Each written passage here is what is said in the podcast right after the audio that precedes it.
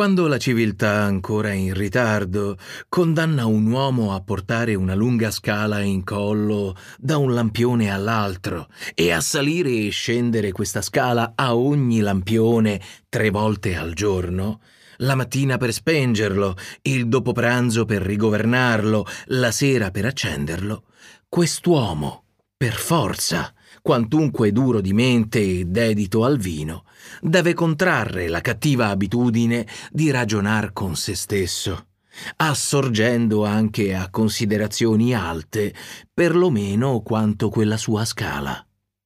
Quacqueo lampionaio è caduto una sera ubriaco da quell'altezza.